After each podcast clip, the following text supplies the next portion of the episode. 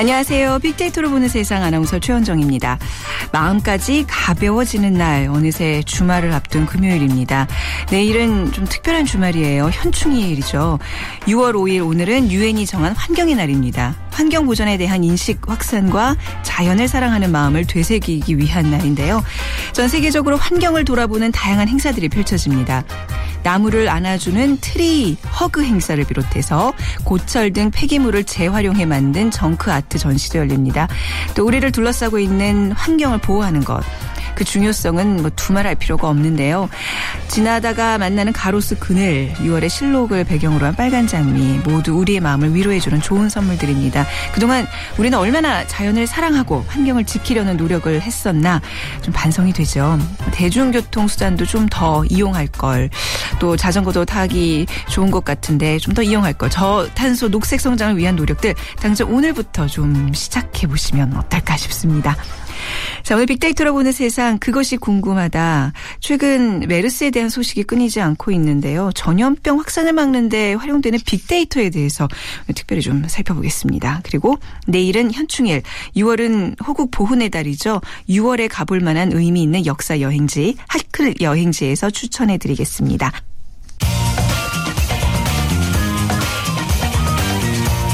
핫클릭 이슈 설왕설래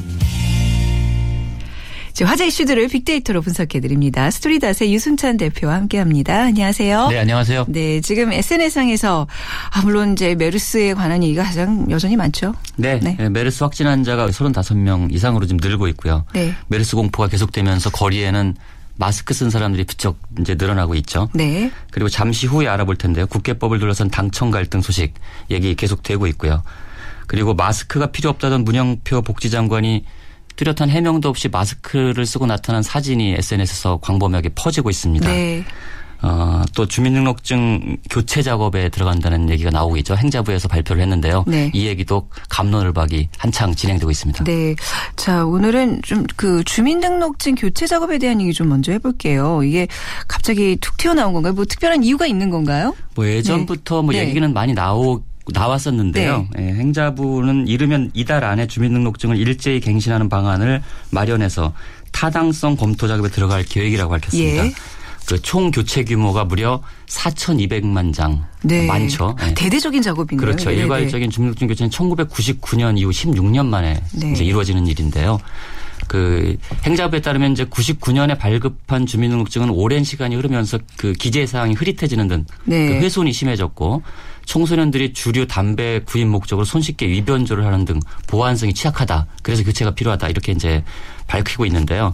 그리고 이 관계자는 보통 10여 년 정도 주기로 주민등록증을 일제 갱신한 과거 관행에 비춰보면 네. 늦은 감도 있다면서 교체를 한다면 보안을 강화하는 방향일 것이다. 뭐 네. 뭐 이렇게 전망을 했습니다. 이걸 일제히 한꺼번에 뭘 한다는 것 자체가 굉장히 큰 작업이고 약간 그 교체 명분도 지금 이렇게 상황이 나라가 어수선한 가운데 좀 약하, 약하게 들리거든요. 네, 그런 네. 뭐 지적들이 나오고 있습니다. 네. 그러니까 그 원래 쟁점은 그 주민등록 번호 체제 개편이 원래 쟁점이었거든요. 네. 그래서 근데 행자부는 주민등록 증을 갱신하더라도 번호 체제 개편은 장기 과제로 넘기겠다. 음. 이번엔 하지 않겠다. 뭐 이런 입장인데요. 그 전자주민증 도입도 도입하지 않는다 그래요. 그러니까 네. 인권단체가 강하게 반발을 해왔던 일이죠.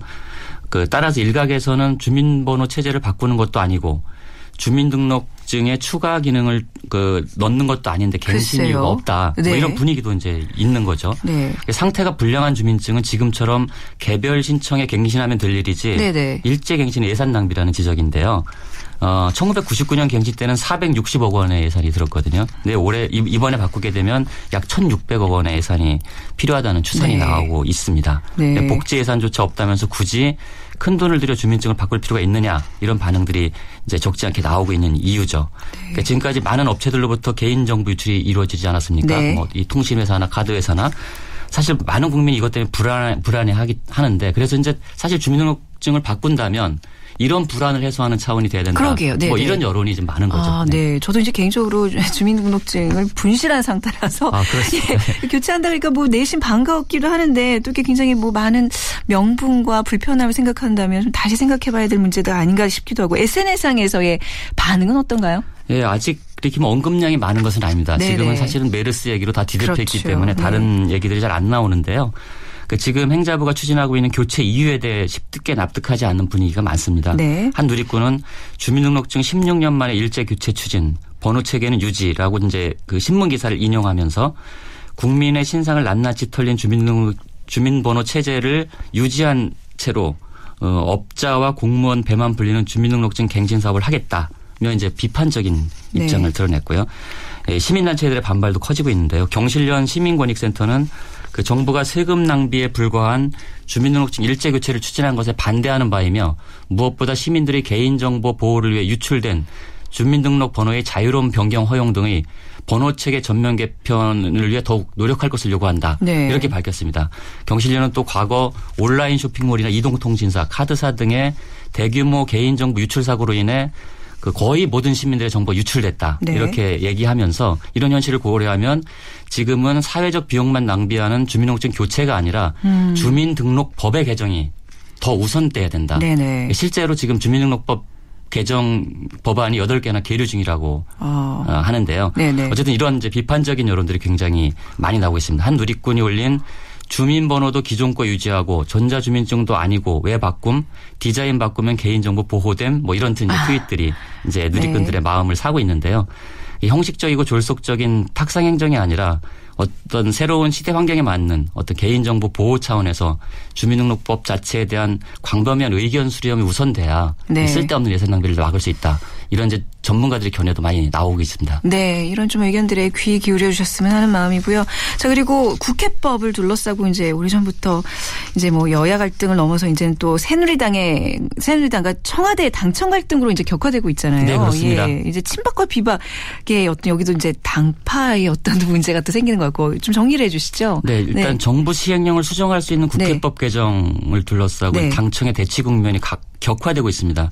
그러니까 청와대 고위 관계자가 당정협의 무용론을 들고 나오지 않았습니까? 네. 그러니까 특히 새누리당이 제안한 메르스 당정청 회의가 무산되고 그리고 4일로 예정됐던 서민금융 그 당정협의회까지 연기됐습니다. 그래서 당정 간의 갈등의 골이 더 깊어지는 양상을 보이고 있는데요. 네. 그이 친이계 대표적인 의원이죠 이재호 의원과 그 정병국 두 의원이 포문을 열었습니다. 이들은 청와대의 그 당정협 회의론에 대해서 당정협의 회의론에 대해서 네. 어떻게 이런 이야기가 나올 수 있느냐 청와대가 하는 일을 보면 생각이 있는지 의심이 들 때가 많다. 네네. 메르스 해결은 뒷전이고 당청 간의 내분이나 일으키고 이 정부가 생각이 있느냐라며 직격탄을 날렸습니다. 정병국 의원은 정부의 안일한 대응을 강도 높게 지적하기도 했는데요. 그 김무성 대표는 의견이 다르다고 회의를 안 하는 것은 잘못된 일이라고 했고 그 유승민 원내대표도 당정협의 무용론에 대해 어른스럽지 못한 네. 이야기다 이렇게 네. 얘기했습니다. 그러니까 새누리당 내에서도 이제 이게 마치 개파 간 갈등으로 비춰지는 거에 대한 우려는 분명히 있는 것 같아요. 그렇죠. 그렇죠. 김무성 대표도 이제 단속을 하기 시작하는 것 같은데, 근데 그 국회법 개정에 대한 당청 협의 과정에 대한 진실 공방도 있는데 이게 어떤 내용이죠? 네, 민경욱 청와대 대변인은 그 여야 네. 협상이 벌어진 지난달 28일 밤 네. 이병기 비서실장이 반대 입장을 전달했는지에 대해서 국회법 개정안은 안 된다는 뜻을 분명히 전달했고 설령 공무원 연금법 개정안이 통과되지 않더라도 국회법 개정은 문제가 있는 게 아니냐는 입장도 전달한 것으로 확인됐다. 네. 이렇게 말을 했어요. 그러나 유승민 원내대표는 그 최고 중진 연석 회의 직후 기자들과 만난 자리에서 청와대 의견을 무시했는지에 대해서 그 이야기는 잘못된 이야기다. 국회법 개정안의 문제를 지적하긴 했지만 그런 식으로 이야기는 안 했다. 그래서 서로 다른 이야기를 해서 진실 공방을 네. 벌이기도 했습니다.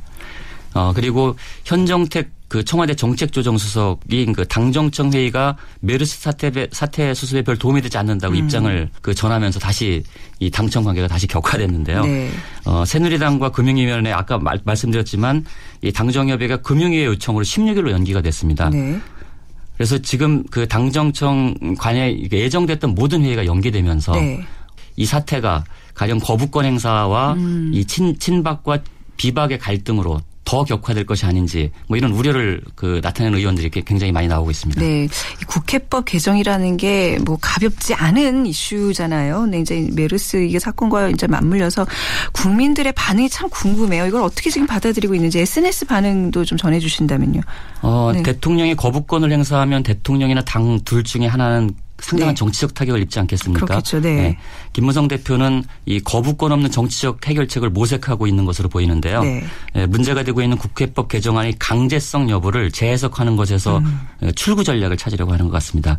예, 김무성 대표는 3일 서울대 정치외교학부 학생들을 대상으로 한 민주주의와 정당 특강에서 네. 이 국회법 개정안에 대해 그 유승민 원내대표는 강제성이 없다고 생각하고 새정치민주연합 이종걸 원내대표는 강제성이 있다고 생각해서 추천한 것이라며 강제성이 있다 없다만 여야간이 합의하면 거부권을 피할 수 있다. 음. 그래서 거부권을 피할 수 있는 길을 네. 모색하는 이런 움직임을 보이고 있습니다.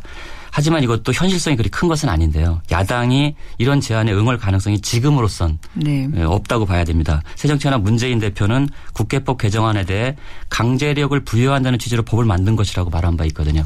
네. 그래서 SNS 타임라인은 매, 이 메일스로 대답했는데 이 당정청 갈등에 대해서는 왜 메르스와 전쟁을 하지 않고 국회법으로 전쟁을 하냐 네. 뭐 이런 의견들이 굉장히 많았고요. 아, 그 대표적인 친박 의원인 김진태 의원은 트위터에서 이 국회는 법을 만드는 곳이지 시행령을 고치는 곳이 아니다 네. 이러면서 이 거부권이 돌아오면 당 지도부가 네. 대통령의 뜻을 존중해야 할 거다 이런 입장을 전했고 네. 그 원혜영 새정치연합 의원은 대통령이 삼권 분립을 잘못 이해해 트집을 잡고 있다 음. 민주주의를 다시 배워라 뭐 이렇게 음. 공방을 날선 공방을 계속 어, 어, 네. 이어가고 있습니다. 정말 메르스 바이러스와의 전쟁이 아니라 국회와의 전쟁, 괴담과의 전쟁으로 진짜 이렇게 힘을 낭비하고 있는 모습에 굉장히 국민들이 마음 안타까워하고 있는 건 사실인 것 같습니다. 오늘 말씀 잘 들었습니다. 네, 고맙습니다. 네, 지금까지 스토리닷의 유승찬 대표와 함께했습니다.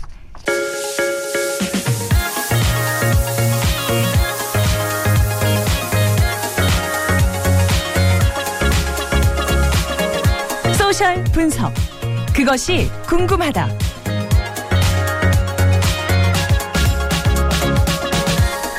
빅데이터에 대해 궁금한 내용들 알아보고 청취자들의 궁금증을 빅데이터로 분석해보는 시간입니다.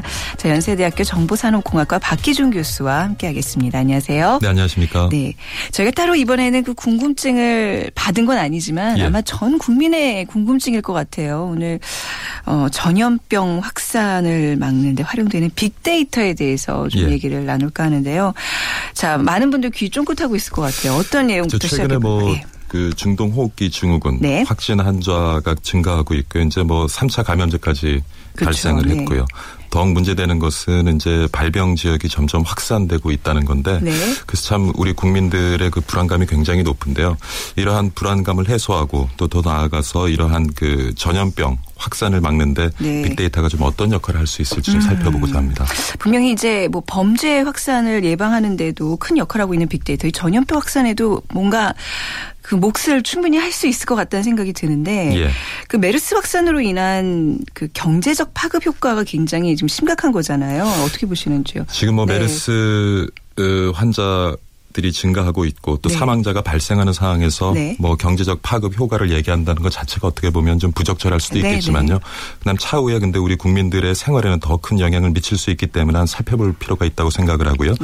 2002년에 쌌습니다. 중국에서 한 340여 명이 사망을 했는데요. 네. 블룸버그 통신이 제공한 통계를 보면 그 다음에죠. 2003년 2분기에 중국의 경제 성장률이 10.8%에서 7.9%로 2.9%나 하락을 했고요.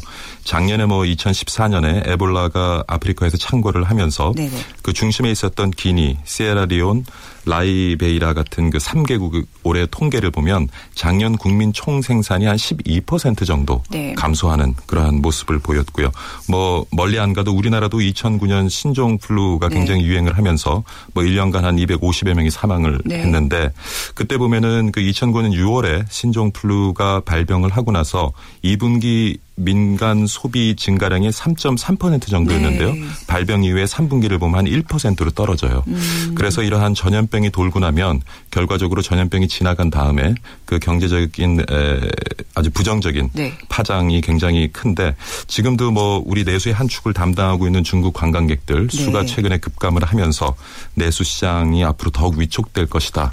전문가들은 굉장히 우려하고 있는 상황인 것 같습니다. 네, 그러니까 이제 이런 전염병의 일차적인 인명 피해뿐만 아니라 이제 그 이후에 발생하는 경제적인 그 어떤 파급 효과에 대해서도 우리가 분명히 지금부터라도 좀 걱정을 해야 되는 건 맞는 얘기예요, 그죠? 예. 그러니까 이제 2003년, 2002년, 2003년 그 사스 때나 또 2009년 신종플루 때 전 세계적으로 이렇게 많은 피해를 입었음에도 불구하고 우리나라는 굉장히 어떤 그 전염병 그 방역에 있어서 굉장히 모범국으로 이렇게 또 예. 이렇게 인정을 받는 등 굉장히 잘 대처해 나갔는데 이번만큼은 굉장히 초기 대응이 좀 예. 실패한 것도 있고요. 그리고 어, 한국인의 그 유전자 구조가 네. 어, 메르스에 좀 더 취약한 모습을 보일 수도 있다라는 어, 기사도 얼마 전에 나왔는데 그런 얘기가 나오고 있죠. 예, 네. 그래서 뭐 하여튼 요번에 그 메르스 지금 국내 확산이 되고 있는데 이걸 어떻게 좀 막아야 되는데 음. 금년 초에 그 45차 다보스 포럼이죠. 네. 거기서 어, 세계의 어떤 경제에 가장 파급력을 가질 수 있는 위험 요인으로 전염병 확산을 네. 전제로 하고 이제 주요 의제로 다룬 적도 있는데 작년에 에볼라로 보면은 전 세계 한 7,300여 명이 사망을 해요. 네네. 그래서 이제 더 이상 이것을 좀 우리가 선제 대응하지 않으면 굉장히 위험하겠다 하는데 미국 경우를 보면은요. 그 구글에서는 독감 트렌드라는 시스템을 운영을 하고 있는데 독감 트렌드요? 예, 독감 트렌드라는 네. 시스템인데요. 그 사용자들이 이제 감기 증상에 대해서 검색을 하는데 그 검색 과정에서 자주 활용되는 40여 가지의 단어를 이제 분석을 해가지고요. 독감 발병률이라든가 그다음 지역별 환자 분포 그다음 확산 경로 등에 관한 정보를 어, 실시간으로 이제 제공을 하고 있습니다. 네. 그래서 구글뿐만 아니라 어, 선진국에서 사용하고 있는 이런 그 전염병 대응 시스템을 들여다보면 빅데이터를 활용한 시스템을 들여다보면 일단 그 병원이나 보험 관계사 같은 의료기관에서 수집되는 정형화된 네. 자료들이죠. 그러니까 진료 정보인데 뭐 날짜, 질병, 환자에 대한 그 정보를 수집해서 분석을 하기도 하고요.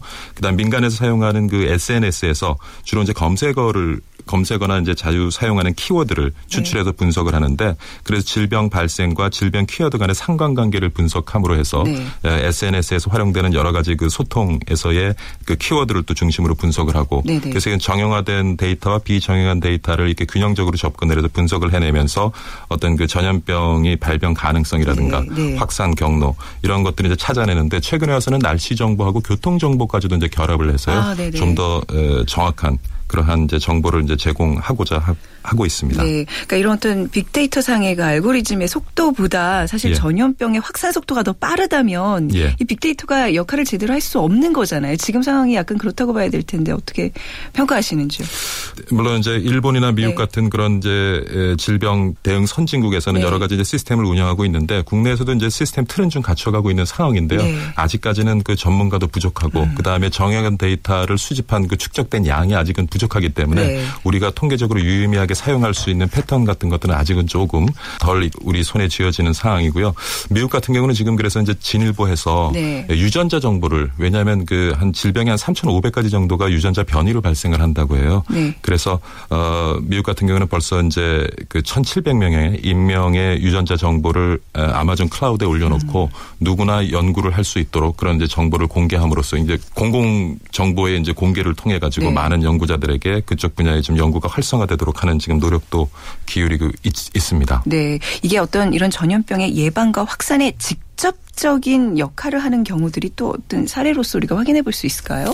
어, 이제 뭐 미국 네. 같은 사례인데요. 네. 조금 전에 말씀드린 국립보건원 같은 경우에는 이제 질병과 질병을 치료할 수 있는 의약품에 관한 아주 자세한 정보를 올려놓고요. 아, 사용자들이 그 검색하는 과정에서 네. 또그 검색어를 갖다 분석을 해가지고 아, 어, 발병 뭐 속도라든가 발병 가능성, 그다음에 확산 속도 같은 것들을 또 이렇게 예예 예. 네. 그런 선제 대응을 또 하고 있죠. 네. 근데 이제 저희가 이번에 이 메르스 사태를 이제 지켜보면서 가장 이 빅데이터와 관련돼서 이게 SNS상에서 어떤 이런 지금 말씀하신 순기능을 잘 활용하면 되는데 예. 이게 지금 바이러스 막는 것보다 괴담 막는 거에 지금 더 연연하고 있을 정도로 이 예. 괴담 이 유포 속도가 정말 빠른 거잖아요. 이것도 어떻게 보면 조금 우리가 주의해야 될, 예, 경계해야 될 부분이 아닌가 그렇죠. 싶습니다. 빅데이터로 포장된 네. 그런 왜곡된 정보들이 네. 이제 많이 유통이 되면서 뭐 심지어는 소문뿐만 아니라 괴담을 낳으면서 음. 또 사회적 비용을 많이 이제 발생하게 되는데요.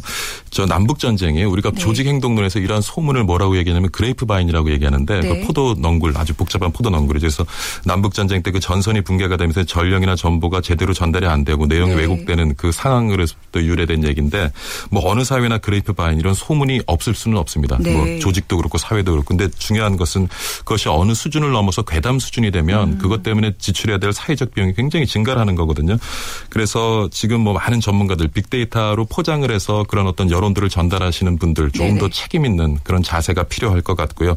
근데 무엇보다도 그렇습니다. 이러한 소리 소문이 어느 수준을 넘어서 위험한 수준에 가게 되는 가장 큰 요인은 네. 그 상황에 대한 사회 구성원이 상황에 대한 정확한 정보를 전달받지 못하기 때문에, 때문에, 모르고 그렇죠. 궁금하기 때문에 네네. 추측을 하고 그러다 보면 소문이 나는 거거든요. 네. 그래서 정부도 어떤 그 관련되는 정보 가감 없이 네. 공개할 필요가 있다고 생각하고요. 네. 그 가운데서 일정이나 관련된 의사 결정의 기준에 대해서도 충분한 네. 설명을 하는 것이 필요하고 또 중요한 것이 동요를 막기 위해서 처음에 선제 대응을 할 때 좀 이렇게 긍정적인 상황에 초점을 맞추어서 그 상황을 전달하는 그러한 예, 형태를 보이는데 네. 중요한 것은 긍정적인 파장뿐만 아니라 부정적인 파장 더 나아가선 이러한 상황이 가져올 수 있는 최악의 어떤 결과까지도 네네. 네. 충분히 설명하고 이해를 구하는 그런 자세가 좀 정부의 어떤 대응이 필요하지 않을까 싶습니다. 네, 벌써 이번 한 주만 해도 그 부처 간에 굉장히 막 우후죽순 막 다른 정보들이 막 나오고 있고 엇박자를 보이면서 국민들이 굉장히 불안해하고 있는데 어찌 예. 보면 좀 저희가 이제 이런 거 해보면서 좀 느낀 거죠. 하지만 뭐 예를 들어서 메르스와 관련된 통합 앱을 예. 정부가 좀 운영해 준다거나 이러면 좀 국민들이 좀 쉽게 접근할 수 있지 않을까 싶어요. 그렇죠. 예. 일본과 같은 경우는 그런 전염병 관련된 네. 앱을 갖다가 지금 활용을 하고 있거든요. 네. 그리고 그 정보를 갖다 수시로 이제 업데이트를 하고 공개를 네. 하고 네. 있는데 그런 부분이 좀 부족한 그렇죠. 것 같고요. 네. 요번에 뭐 우리가 뭐 이번에 안전불감증 때문에 사실 초기에 대응을 잘 음. 못했습니다만 그런 것도 늦추지 말아야 되겠으나 네. 지나친 어떤 우려로 해서 이런 네. 불안감 증폭시키는 것 조금 더 우리가 성숙된 자세 보일 필요가 있지 않을까 생각합니다. 네. 자, 오늘 좀 특별히 전염병 확산을 막는 데 활용되는 빅데이터에 대해서 자세히 알아봤습니다. 오늘 말씀 잘 들었습니다. 교수님. 감사합니다. 네, 감사합니다. 네, 연세대학교 정보산업공학과 박희준 교수와 함께했습니다.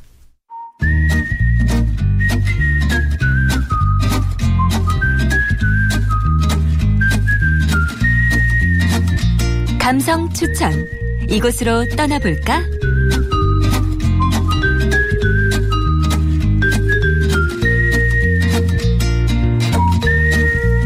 빅데이터로 분석한 핫클릭 여행지로 떠나보겠습니다. 역사 여행가 권기봉 씨와 함께하죠. 안녕하세요. 네, 안녕하세요. 네, 자 이번 주 어디가 좋을까요? 네, 어, 내일이 현충일이어서 그런지 몰라도 그 블로그나 트위터에 이와 관련한 글들이 좀 많았는데요. 어, 특히 뭐 국립 서울 현충원이나 뭐 동작동 국립묘지 뭐 같은 곳이죠. 네. 하지만 좀 명칭을 다르게 부르시는데 이와 관련한 글들이 좀 많이 올라왔습니다. 네, 아무래도 이제 호국 보훈의 달 뭔가 이렇게 좀 의미 있는 일 한번 해볼 만한 주말이에요. 네, 네네. 그냥 보낼 게 아니라 네.